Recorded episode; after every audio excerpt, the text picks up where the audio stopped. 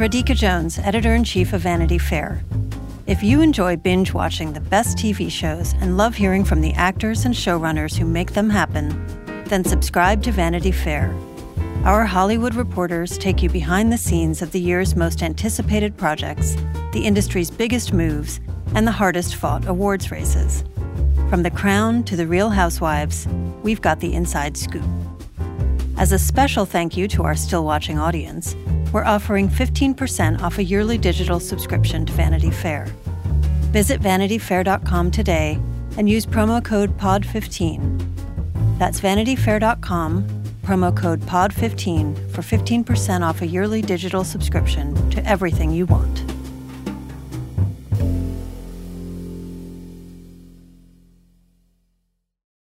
This episode is brought to you by Progressive Insurance.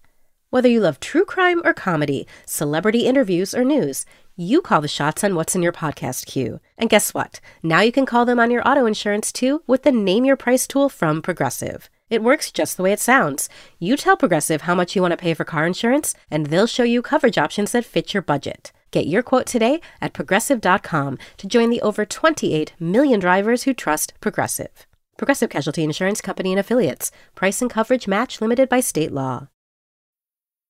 Hi, everyone. Thanks so much for listening to Vanity Fair Still Watching over the last year. We're taking a break for the holidays, and we'll be back in early January covering the fourth season of True Detective. We're really excited about it. Spooky, uh, exciting, all that. Yes, and it's even more exciting because it's starring the one and only Jodie Foster.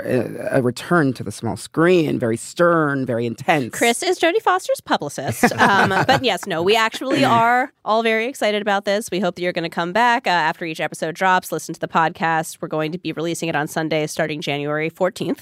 But in the meantime, we wanted to share a great year in conversation from our friends at the New Yorker's Critics at Large podcast. It's in the Conde family.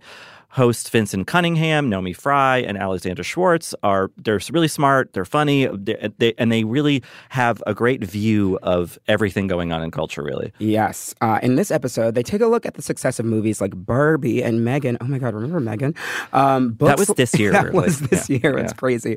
Books like The Guest and even Taylor Swift's Eras tour to argue that 2023 was the year of the doll, which I'm like, that's so true. Wait, I got to listen to this. yeah, I think they really hit on something with that. Um, uh, we hope that you enjoy enjoyed the episode. We're definitely all going to listen to it. Um, listen and follow Critics at Large from the New Yorker wherever you get your podcasts. Um, and also still watching. Yeah. Also, Happy New Year. Happy New Year.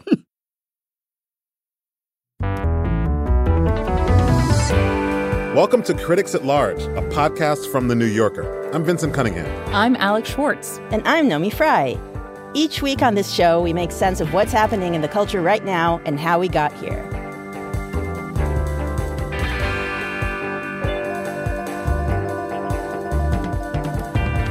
So, you guys, mm. there comes a time in every critic's life, a very special time, mm-hmm. when that critic is obliged to consider what this year has been about. And my friends, that time is now for us, the critics at large. Yes, let us join hands and decide. what the year has been about. Let us pray.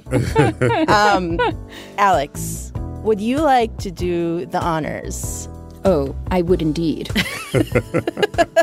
well, as we three were sitting around discussing shooting the shit, shooting the shit as we do on a regular basis, both on and off the air, tossing it back and forth. You know? yeah, yeah, yeah, and and trying to come up with, you know, as Naomi says, this great critic's responsibility to take a chaotic mess of a year, as every year inevitably is, and come up with one dominant cultural through line, one narrative that will make sense of everything we've just experienced over these past 12 months we came up with the Year of the Doll. That's right. The Year of the Doll. We have seen any number of cultural objects in which a cloistered woman, often used as a plaything by another person, breaks free of her circumstances and goes off into the wide world to learn something about it and about herself. Hey, Barbie. Can I come to your house tonight? Sure. I don't have anything big planned, just a giant blowout party with all the Barbies and planned choreography and a bespoke song. You should stop by. The big example of this, uh, of course, is Barbie, which I finally watched yesterday. Yesterday, I was finally inducted into the cult of Barbie. I'm all about Do it. you wear hot pink? I if I if I knew exact that exact Pantone, I would I, it would be my entire wardrobe. Of What if you course. suddenly wore like full hot pink, like seven thousand months after the movie premiered? I, think, think- that would make you chicer than chic. I think it would be really cool. Um, once we started to sort of toss this idea around, as you said, Alex, I saw it everywhere. There are all kinds of examples of it. One of my favorite movies, kind of campily this year, was Megan. The like, Oh um, yes, the we animate had sort of like Megan. female Chucky. Hi, Megan. I'm Katie. It's nice to meet you, Katie. Do you want to hang out? Okay. Yeah, it is everywhere. I mean, there's so many examples where we have this figure of the doll, either like an actual doll, right? But then mm-hmm. also, if we think about it a little bit more broadly and metaphorically, you know, we've had Yorgos Lanthimos' new movie Poor Things, which just uh-huh. came out starring Emma Stone as a sort of like Frankenstein-like invention. She's an experiment. Good evening. Her brain and her body are not quite synchronized. We've had uh, Priscilla, the Sofia Coppola biopic. Just what is the intent here, Mr. Presley? You got women throwing themselves at you. Why my daughter? Well, sir, I happen to be very fond of your daughter. of the Elvis Presley bride who is cloistered in Graceland. 22. That's 22. We've had, you know, to go to the fashion end of things, kind of doll like fashions taking over the TikTok sphere bows, velvet, you know, sequins. We've had Taylor Swift. We're about to go on a little adventure together, and that adventure is going to span 17 years of music. Times um, Person of the Year and her Eras tour with all of its glittery, girly glory, which is kind of doll like in a lot of ways. You know, I mean, uh, the list just goes on and on. Okay. So today, we're going to be tracing this idea of the doll across the culture of this past year. And we'll talk about how this trend maps onto the political reality of today as well, where women's agency over their own bodies has become a newly radical idea in the time since the Supreme Court overturned Roe v. Wade. This is Critics at Large from The New Yorker. Our show today is 2023, the year of the doll.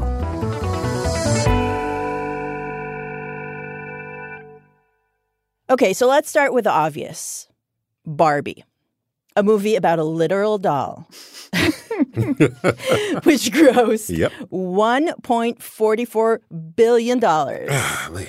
the highest grossing film of the year and the 14th highest grossing film of all time. Is that true? Is that's real? It's real. Oh, oh my God. Directed by Greta Gerwig. Yeah. And I want to start off by asking you guys, especially Vinson, because since you just you Mhm. kind of sidestepped this The whole moment. the whole moment. Yeah. Um, what do you guys make of this movie's popularity? yeah. What do you think? Yeah, I thought I was pretty enthusiastic about it. I liked it a lot. You liked it, right? I- I you texted us after, and you were like, "I'm into it." It's great. I think, Yeah. to your point, that's exactly what happened. I sidestepped the sort of uh, initial critical discourse, which had a lot to do with, you know, whether the politics of this movie were somehow revolutionary, which of Mhm. course they are not. Yeah. They are there are things we've heard. But what's it's funny, which I didn't really get from the initial raft of speech about Yeah. this movie. It's funny. Mhm. It it sort of takes place on two levels. You can always feel the sort of critical intelligence of Greta Gerwig as transmuted through the narration of Helen Mirren, Mhm. who is talking a lot at the beginning and telling us about like about Barbie Land. Thanks to Barbie, all problems of feminism and equal rights have been solved. At least, that's what the Barbies think. After all, they're living in Barbie land.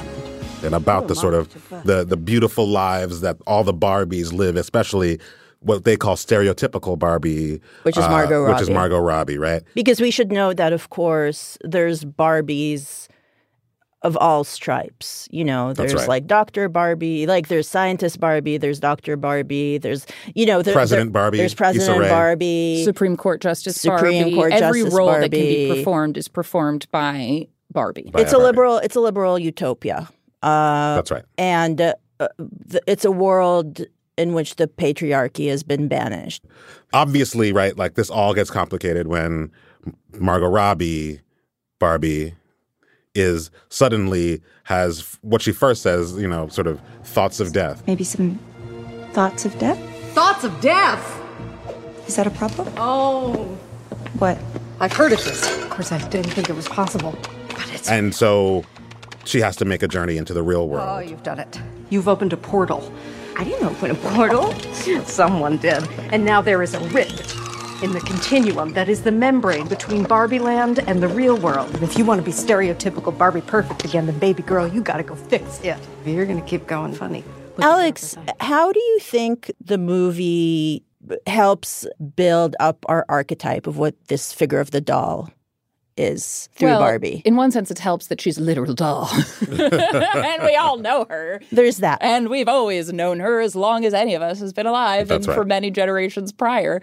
Um, but I think in our archetype of the doll, we're talking about a beautiful woman played by Margot Robbie, as we've said, uh, who fits in into not just the stereotypical Barbie ideal, but kind Mhm. of the stereotypical ideal of of white female beauty, thin, blonde, big blue eyes, and uh, life is easy for her. Life is good for her, but that's in part because it is so cosseted. Yeah, the doll figure has to both learn about the real workings of the universe, her own position in it, and has to grapple with the ways in which certain of her advantages don't actually confer significant political power on her. That in order to achieve that political power, in the case of the Barbie movie, she has to work together with the other Barbies to retake what has been taken from them. Um, with the other Barbies, and also crucially with a real life uh, woman, uh, Mattel administrative assistant played by America Ferrera, Yes. who clarifies to her what it is like to be a real woman in the world. And as you know, I'm sure it, one of the one of the most um, quoted passages in this movie is this speech. Uh, this soliloquy that the America Ferrera's character gives about how impossible it is to be a modern woman. You're supposed to stay pretty for men, but not so pretty that you tempt them too much or that you threaten other women because you're supposed to be a part of the sisterhood. But always stand out and always be grateful. But never forget that the system is rigged, so find a way to acknowledge that, but also always be grateful. You have to never get old. Never be rude. Never show off. Never be selfish. Never fall down. Never fail. Never show fear. Never get out of line. It's too hard. It's too contradictory. And nobody gives you a medal or says thank you. And it turns out, in fact, that not only are you doing everything wrong, but also everything is your fault. it's about the fallacy of having it all, right? Um, she's like our representative in that world. The non Barbie woman viewer gets to be like, yeah. Right, you know, exactly. At that moment. exactly. And, you know, and Barbie's role in that instance is to discover as the doll that real women have, uh, that there are difficulties that they face. That if she accepts the challenge of becoming, you know, a real girl, to Pinocchio's real boy. That's this is this is just you know just throwing out references here. Pinocchio. It's true. It's true. That you know it comes with a bunch of not so great stuff that she's going to have to nav- navigate as well. And of course, one of the points of the movie is that the warts and all life is actually worth it. Right. Rather than living in a kind of fool's paradise Right. of, of a supposed utopia, being in the real world with all its difficulties is is uh, kind of a, a worthy endeavor. Right. Right. So this brings us to another film I really wanted to talk about with you guys, and it's a new movie. It's out in theaters now, uh, called Poor Things. It's directed by Yorgos Lanthimos and written by Tony McNamara, which also I think shares with Barbie this thrust of a doll-like figure who goes out into the world and discovers that things are maybe a little bit more complicated than she might have guessed. Th- does anyone want to give me like a, a brief synopsis of how she came to be this sort of doll-like figure who didn't go out and then suddenly like breaks into the world and so on? That's right. She's um um well we learn sort of a little bit into the movie that Bella Baxter, who is the sort of the Frankensteinian creation of Godwin, uh, Godwin, Dr. Ba- Godwin Dr. Baxter. Godwin Baxter, a, a sort of mad scientist figure played by the amazing Willem Dafoe. I Yeah. must uh, betray my sympathies t- toward this act. I love Willem Dafoe. He's the man. Um, We Mhm. learned that she was in a former life a, a young woman uh, who, a young woman, pregnant woman, who decides to end her own life. She jumps off of a bridge. And uh, Dr. Uh, Baxter finds her, um, performs an insane surgery whereby he um, excises the child from her, performs the most nefarious C section ever depicted in film, um, takes out the child's brain and implants it into the, the, the child's fetal developmental brain and places it into the body of uh, Bella Baxter, played by Emma Stone, therefore creating a kind of woman child uh, who he will watch develop from a child in this accelerated way, kind of, um, into a young woman in the body of an already um, adult woman. Hello. Hello. Bella, this is Mr. McCandles. Hello, Bella. Oh. Ah. Bud. Blood. Bud. Uh, blood. Blood. Yes, I'm, I'm fine. I'm fine. She's like a baby, right? She's sort of like you see her toddling, or a toddler, I guess you could say. She she sort of like physically toddles around, like barely keeping her body upright. This is uh, occasion to much hilarity. You know, she's like Emma Stone is a fantastic actress and a Mhm. fantastic like comic actress as well. So there's there's a lot of um, laughs to be had with her sort of playing this like full grown beautiful woman who's who's kind of like Right. lax. You know, she pees on the floor. There's there's all of that. She speaks in this highly idi- idiosyncratic half baby, half raised by a scientist way. Yes, Right. yes. Like, I- Um, I, have made discovery. Yeah, she learns yeah. she Bella like, learns has how made to discovery. masturbate. She talks about herself in the third person. Yeah, you know, yes. Bella She Baxter has confuses made we and us, you know. and like and what's s- similar to me about this with Barbie is that um the entity this in this case Bella is a sort of I kept on thinking about the the uh, figure of the golem G O L E M Mhm. the the the sort of creation of of dust and air in Jewish mysticism right that like and mud and mud which is is like um is a projection of the hopes and wishes and desires and needs and fantasies of the maker and is like sent forward into the world purely as that right Mhm. um but of course uh the idea is free will agency itself um must out that Yes. that somebody even cre- even a creation of somebody else's pure will will um embark on their own journey and this is what bella does Uh, you know, for me, like you mentioned the golem, uh, Vinson, and that's a great comparison. But it's also kind of to me, this is coupled with a kind of my fair lady, my fair lady-ish Mhm. uh, plot or narrative, where like Godwin Baxter and uh, this young assistant he hires, this Max McCandles. Max McCandles, played by Ramy Youssef, who's who's great, Really as good in this. I really, really, good in like, this. made Surprisingly him. good. Yeah, Yeah. I was like, wow, he's great. Um, they try to teach her to be a lady, you know, to be a woman, Mhm. and uh, you know, one of the the main ways the movie suggests.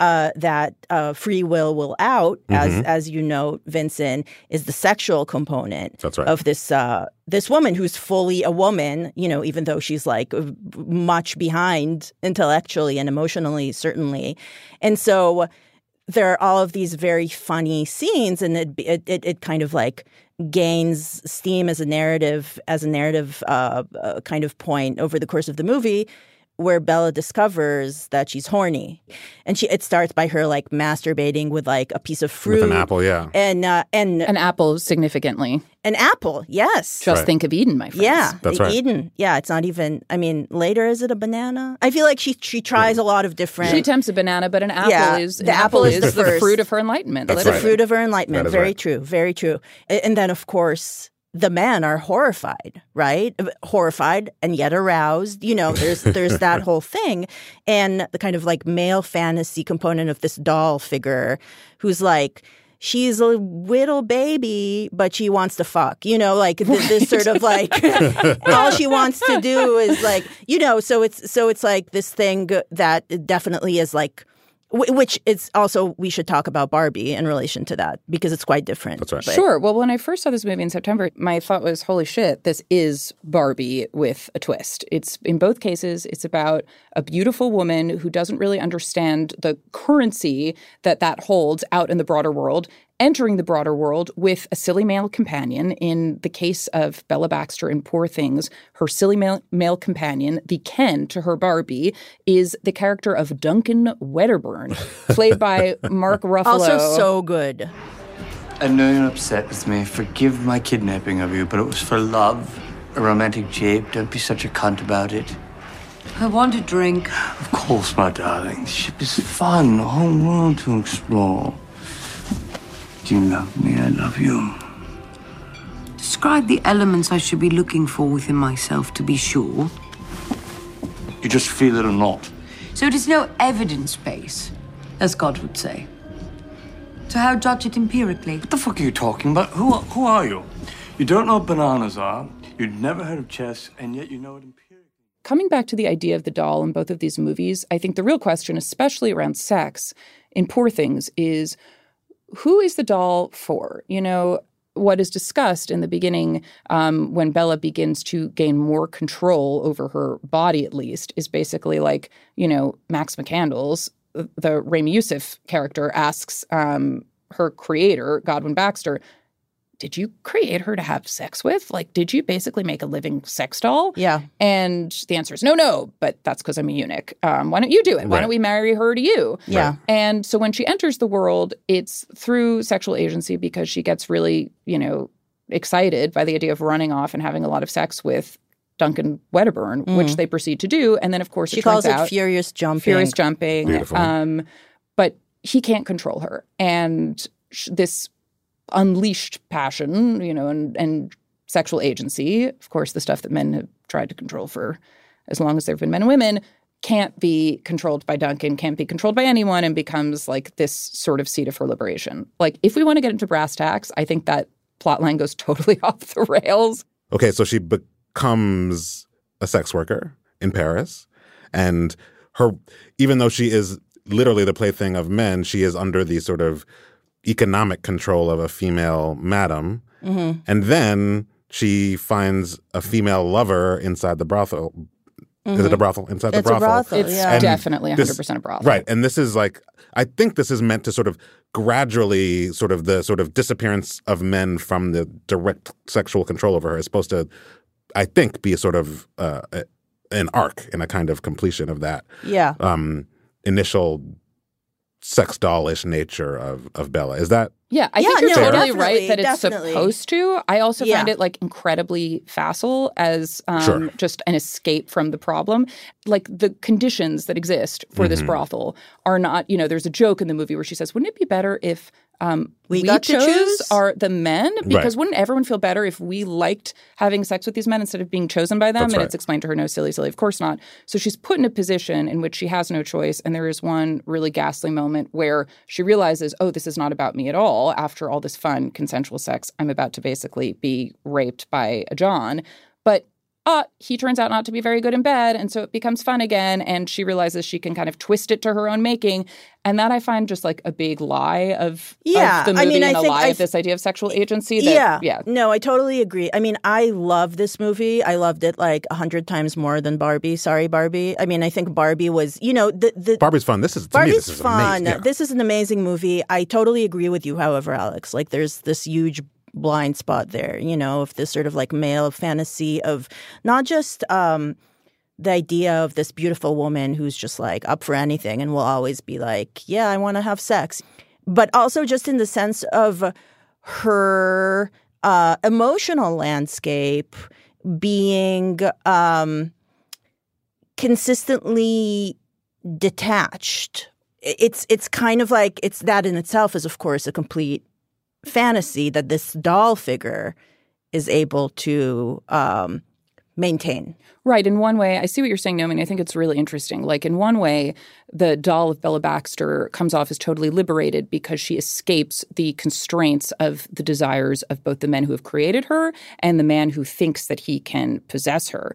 But at the same time, she mimics a different kind of total male desire, which is like the woman who has no feelings and basically Yes. can't become Yes. needy because Exactly. She can't be needy. She needs nothing from you. She needs nothing from you, and that might be what drives you mad, but also makes her totally alluring and exactly endlessly irresistible.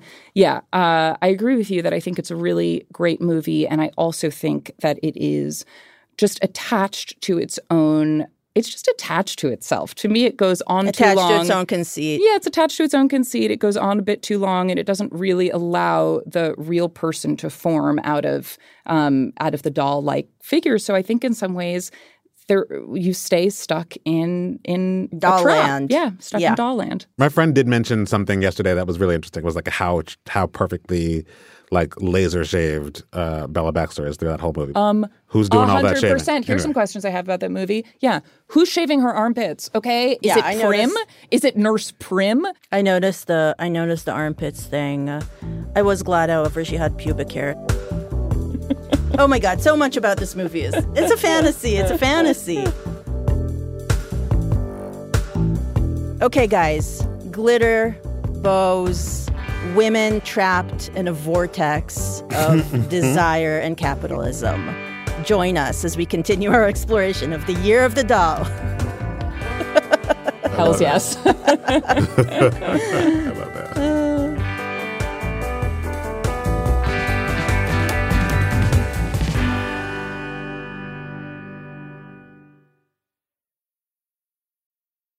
I'm Alex Schwartz. I'm Naomi Fry. I'm Vinson Cunningham, and this is Critics at Large, a New Yorker podcast for the culturally curious. Each week, we're going to talk about a big idea that's showing up across the cultural landscape, and we'll trace it through all the mediums we love books, movies, television, music, art. And I always want to talk about celebrity gossip too. Of course. What are you guys excited to cover in the next few months? There's a new uh, translation of the Iliad that's coming out, Emily Wilson. Really Oh. excited to see whether I can read the Iliad again, whether I'm that literate. I'm, I mean, the jury is out. I can't wait to hear Adam Driver go again in an Italian accent in Michael Mann's Ferrari. He can't stop. I mean, and and bless him. I can't wait. Molto bene. Molto bene. We hope you'll join us for new episodes each Thursday. Follow Critics at Large today, wherever you get podcasts. You really don't want to miss this. Don't. Don't miss this. Don't miss it. See you soon.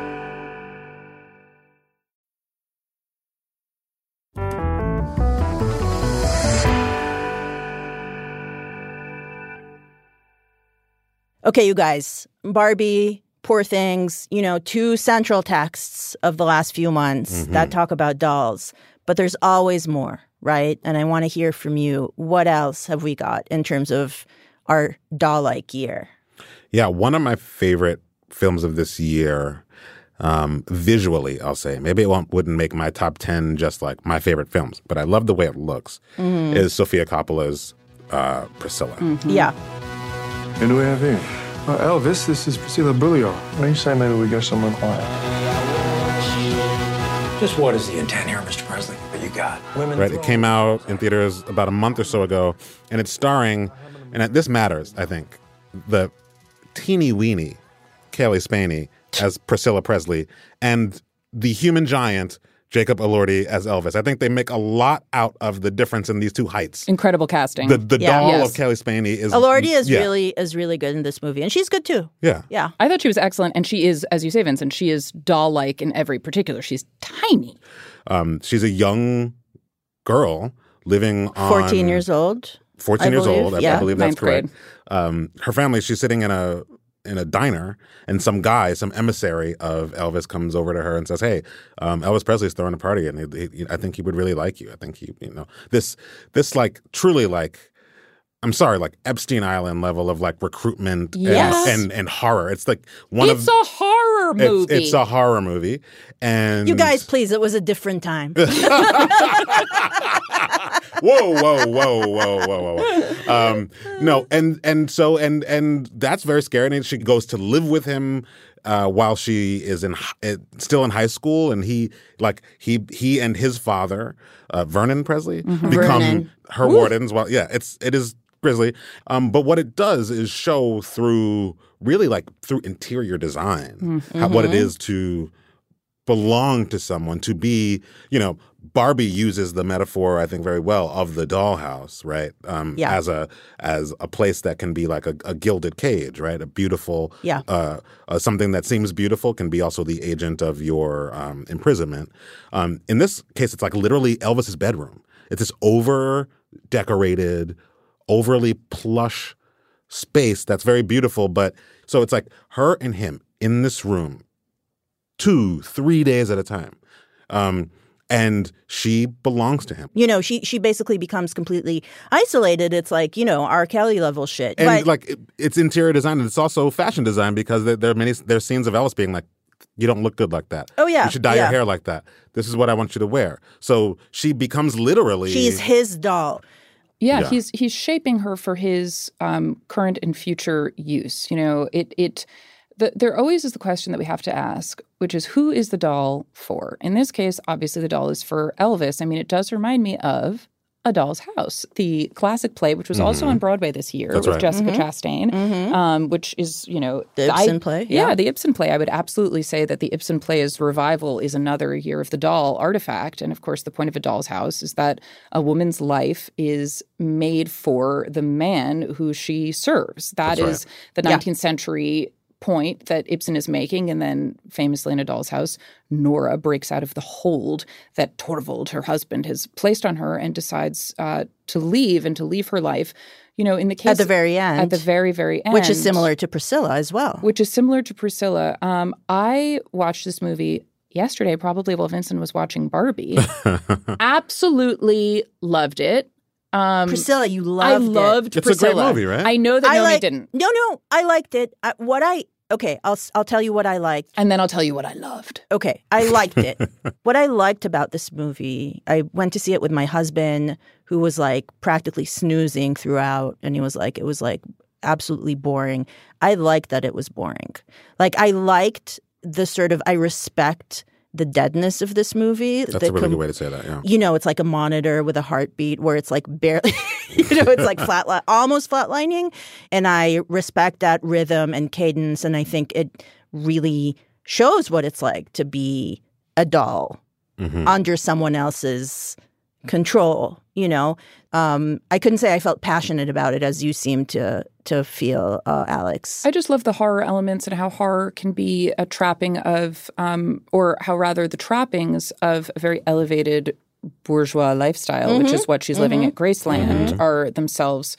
Um, you know the, the the elements of horror. Um, one thing occurs to me that also occurs to me in relation to Poor Things into Barbie, which is the role and status of motherhood. Um, You know, in the world of Barbie, one reason when I saw the movie, when I first saw the movie, I thought, huh, you know, how have all these, how have the Barbies managed to have it all, to have these great figures of, you know, positions of power and to run the world that they live in? And one answer is they have no obligations to anyone but themselves. They have no mothering mm-hmm. obligations, which have been used historically to deprive women of rights in broader society by chaining them to the home. So, you know, there's one mother Barbie character, Midge, who is isolated and kind of pushed to the side. She, she's actually pregnant. She's not yet a mother. And of course, in the real world, the America Ferrera character is a mother and has obligations to her daughter and has tension with her daughter over Mhm. what it means to mother and be mothered. Then in Poor Things, you have someone who is her, as Godwin Baxter explains, her own mother and her own daughter simultaneously, also has had all bodily agency removed from her when it comes to when it comes to that question. That's right. Um, and then in Priscilla, she becomes a mother. And one thing that happens is that she has to make actual decisions for her daughter, and she has some kind of real responsibility to another living creature. And that is really, I would think, one thing that pushes her to have to leave this total trap that she actually has to have responsibility and have some kind of, you know, action. which you know in another uh, doll text uh, I, I I'd like to discuss today is Emma Cline's The Guest, right? Where we have this protagonist. Her name is Alex, Alex. Yes, hello. Um, who is portrayed kind of uh, in abstract strokes, right? We know she is very attractive, though maybe not model beautiful. She's white, you know, Mhm. as as we should note, all of the protagonists we've been discussing so far have been, and this is a point we'll return to. Um, and she is a, a sex worker. The book opens uh, in the Hamptons. It's summer. She has become the sort of consort of this wealthy older man. He doesn't know she's a sex worker, but he is. It's clear also that he is aware that the relationship is kind of transactional. She gives him v- value as a man, and he gives her uh, money, Right. right, and a place to stay. And uh, this book takes uh, takes place over the course of uh, six days, uh, where Alex, you know, fucks up the bag. you know, is like makes a mess as She she's really wont to does, do. The guy uh, she lives with is like, "You out, go back to the city. I'm buying you a ticket back to the city. I don't want to see you anymore." And she decides that instead of going back to the city, she's going to remain in the Hamptons, kind of like uh, tough it out somehow. And so it's kind of an odyssey where she is once again thrust out, you know, as in these other narratives, Mhm. uh, thrust out of kind of like a, a relatively cloistered space where she was comfortable and, and, you know, kind of knew her role into uh, survival mode. And we as as readers get to see her journey and how she is affected by it or not and how much agency she can exert uh, over the world. Yeah, this is not a journey of female empowerment from It lack of knowledge to knowledge. Um, I think this makes a great pairing with Priscilla. There is Let's very there's very little difference between the figure of Alex and the figure of Priscilla. I think one huge difference is just precarity that Alex is really scraping by. She has made herself into a doll of her own creation based on what she thinks the desires of um, you know, how she can fulfill the desires of men. I think, like Naomi, what you were saying before about both she and her boyfriend uh, understanding the deal, the arrangement they're in.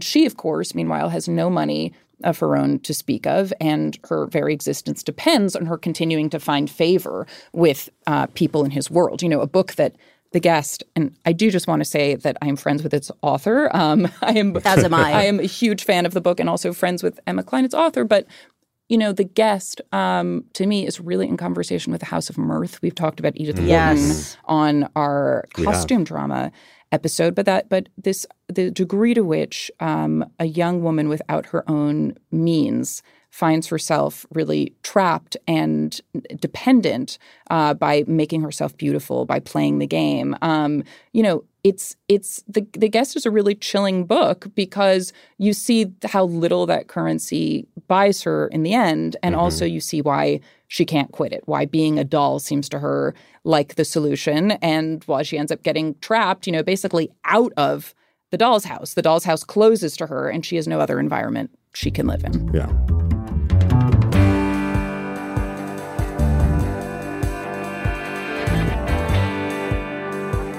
So, if 2023 is the year of the doll, I guess the obvious question is why? That's in a minute on Critics at Large from The New Yorker.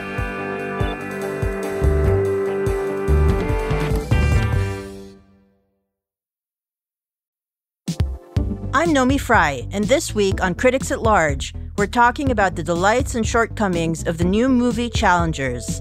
It stars Zendaya at the center of a tennis triangle and a very steamy love triangle. Who are her loyalties to? Will she be tempted by the other one? How do these guys reckon their professional playing ambition with their romantic and sexual feelings about this mysterious woman? And such we have it. We have a conflict between three people in a game meant for two. Is it a sports movie or a sex movie? Find out on Critics at Large from The New Yorker. New episodes drop every Thursday, wherever you get your podcasts.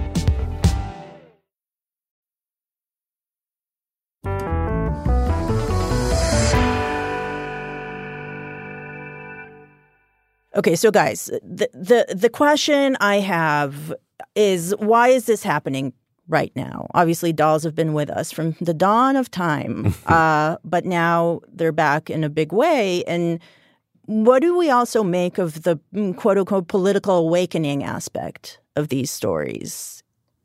Well, there's one really clear place to start for me, at least, which is the undoing of Roe v. Wade last year, Mhm. and it's uh, just a hellstorm of effects that that have um, that have been unleashed into the into our world. Um, you know, we can't say that's the reason that something like Barbie exists, or the reason certainly that something like Poor Things exists. You No, know, and also, movie- of course, these movies have been in development for a long development, time. but they are a huge reason, um, and to me, perhaps the reason why they hit so hard right now, and why um, this theme is a is a theme that's worth addressing. You know, obviously, American women right now are at a low point of control over our bodies.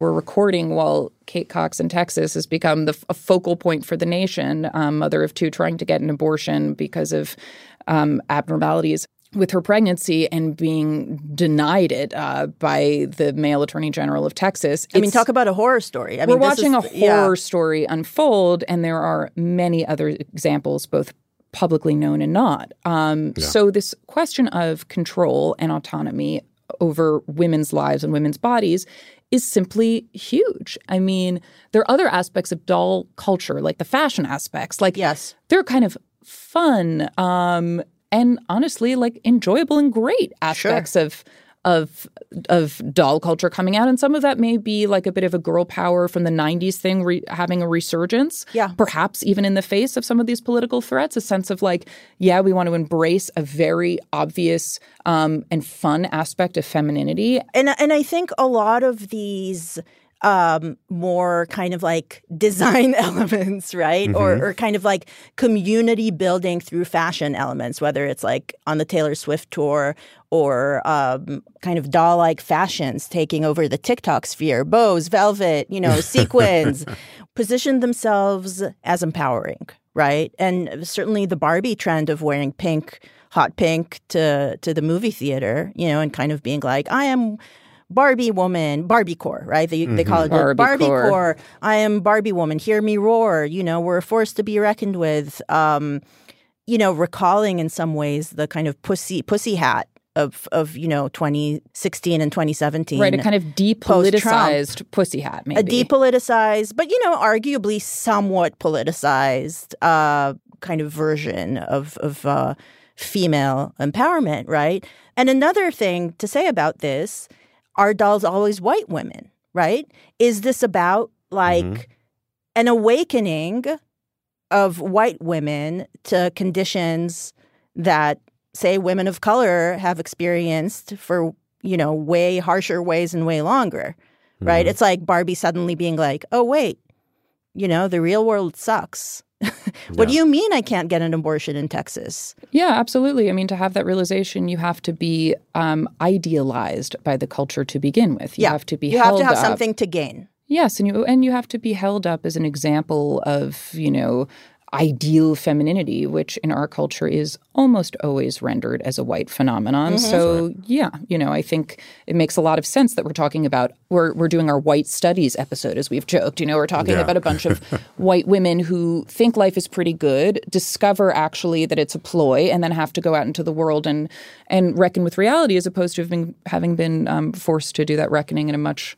earlier point. Um, Mhm. You know, Nomi, you're, you, what you're saying um, puts me in mind of this essay by Susan Faludi that I Mhm. was reading. Um, I think she published it last year. You know, In the was- Times. Susan Faludi argued that we've become so obsessed with pop culture feminism over the past, you know, yeah katy perry saying i'm actually a feminist miley cyrus being like i'm a feminist Yeah, the past 10 years, I would say, basically, this, you know, putting feminism on t shirts, basically, and, um, right, all kinds of pop figures saying, like, I am feminism, I represent it, that, of course, um, the eye has been taken off the ball. And meanwhile, women's rights have been so rolled back. Um, you know, once again, of course, we're sitting around here discussing culture, but is the culture now ready to grapple with that? That's kind of what I'm wondering. Yeah, well, I think it's this is where we sort of reach the crossroads of where culture is not always uh, totally equipped to take on uh, the nuances of uh, a, a, a political moment, right? Because it, art is always stuck between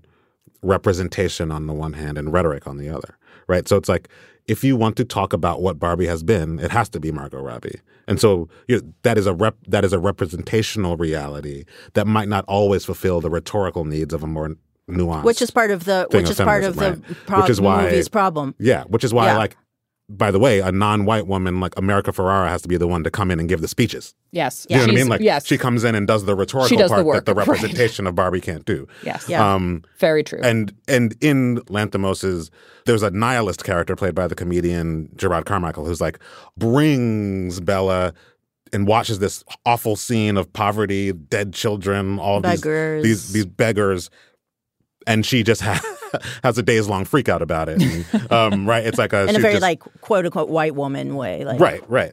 Um, liberal tears. but um, there, in any case, right, th- this problem of, I think it's, I think Faludi is totally right to point out that culturizing it, and especially like sort of doing the Greta Gerwig move of like, I'm going to try to sneak my messages into this movie that is, at the end of the day, an ad for Mattel. How could it not be, right? That there are trade offs. But I think that's only a metaphor for the larger problem of what art can do about politics at all. I think one of one of the points is that there's this oscillating between empowerment and disempowerment, right? Like where are we with this figure? Is it giving us more as women, right? Is it giving us more um more power, more agency, more strength? Or is it just like a, another clever way to be kept within the realm of of, you know, not the realm of politics? Well, it's funny. I think at its best, these representations, almost like what they teach us, is contained within your question.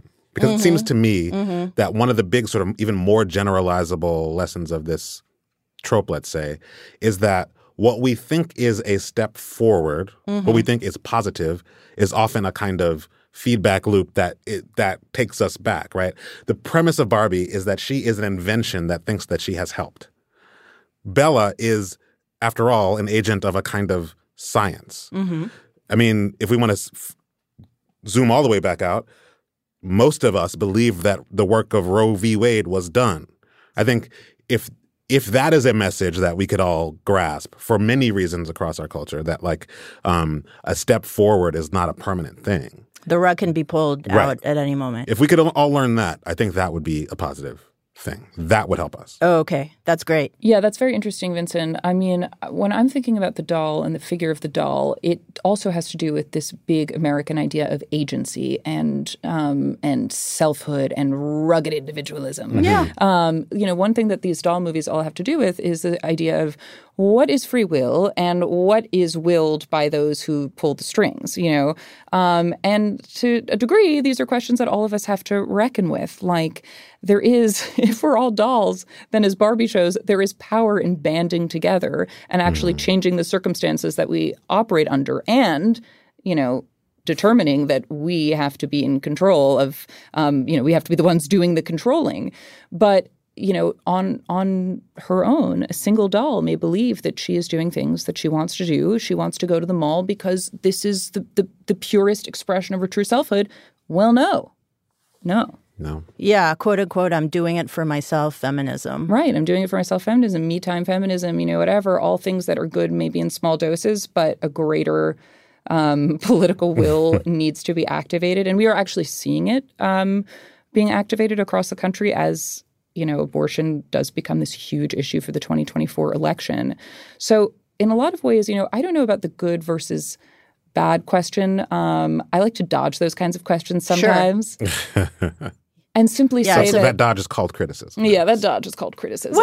Well, simply, I would like to simply say that I think that these huge, frankly, utterly existential questions are showing up in the guise of some really clever entertainment and are giving us new ways to think about things that actually matter a lot to our lives.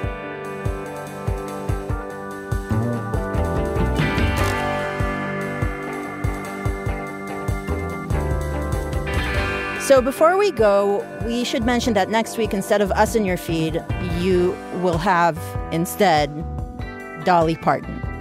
Upgrade. right. So we're sharing a great interview with Dolly that our colleagues at the New Yorker Radio Hour just put out, and we three are going to take a blessed break to relax and unwind. Guys, I hope you have a really good new year. I've really enjoyed the past three months. Absolutely, guys. I hope you guys have a have a great one. Can't wait to see you in 2024, my friends.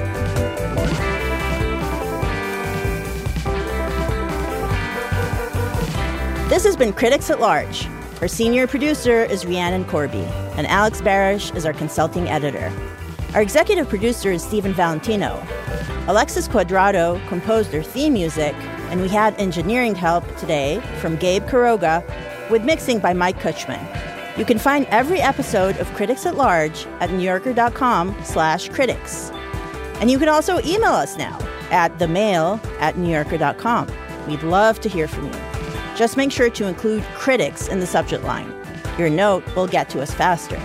You can find all the New Yorker's year end coverage at newyorker.com and read about why 2023 was the year of Ozempic or the year Picasso haunted us, along with good old fashioned best of lists.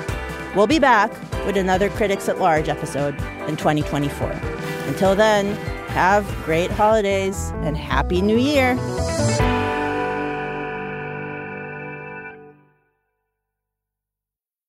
Hi, I'm Michael Calore, the co host of Wired's Gadget Lab. And I'm Lauren Goode, the other co host of Wired's Gadget Lab.